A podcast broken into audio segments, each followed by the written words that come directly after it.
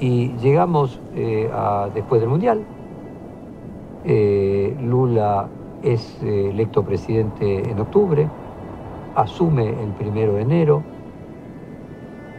queda todavía todo el año 2023. ¿Usted se imagina a Cristina Kirchner asumiendo el gobierno en ese caso? No, no, no, no, no. Yo creo que Cristina, en realidad, lo que ha demostrado ahora es un esquema de inmensa soledad.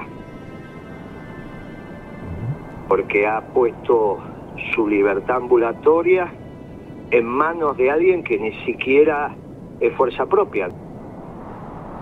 No ha podido encontrar un economista, un equipo y un plan para decir hagamos esto.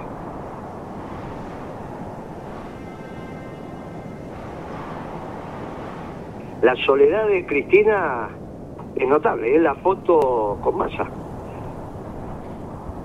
Ella en una punta, él en la otra, una mesa muy amplia. Creo que quisieron emular la foto de Putin, pero bueno, estaba claro que Putin no está solo.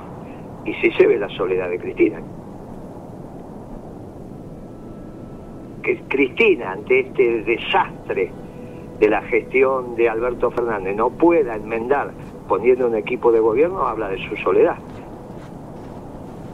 Y eso lo enmienda a alguien externo a ella, en términos no solo de como cuadro político, sino en términos de políticas que, que pergeñan, ¿no?